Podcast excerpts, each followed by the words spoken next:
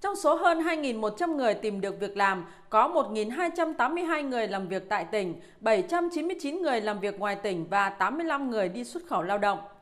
9 tháng qua, trung tâm đã tổ chức 8 phiên giao dịch việc làm tại thành phố Buôn Ma Thuật, 47 phiên giao dịch việc làm lưu động và ngày hội việc làm tại các huyện. Cùng với đó, trung tâm đã tổ chức 17 buổi tư vấn cho lao động bảo hiểm thất nghiệp với sự tham gia của 17 doanh nghiệp và 741 lao động đang hưởng trợ cấp thất nghiệp tại trung tâm.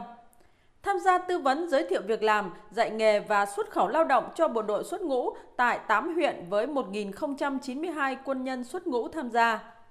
phối hợp với Phòng Lao động và Thương binh Xã hội một số huyện để tư vấn định hướng nghề nghiệp cho học sinh các trường phổ thông trung học. Theo ông Nguyễn Văn Cường, Phó Giám đốc Trung tâm Dịch vụ Việc làm tỉnh Đắk Lắk,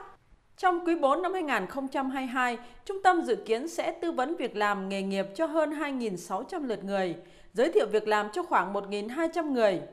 Để đạt được mục tiêu này, cùng với tăng cường truyền thông về nhu cầu tuyển dụng và nhu cầu việc làm thông qua website và mạng xã hội, Trung tâm cũng đẩy mạnh hoạt động tư vấn việc làm trực tiếp tại cơ sở. Trong 3 tháng cuối năm thì trung tâm sẽ tiếp tục đẩy mạnh các phiên giao dịch việc làm đến các xã thông buôn.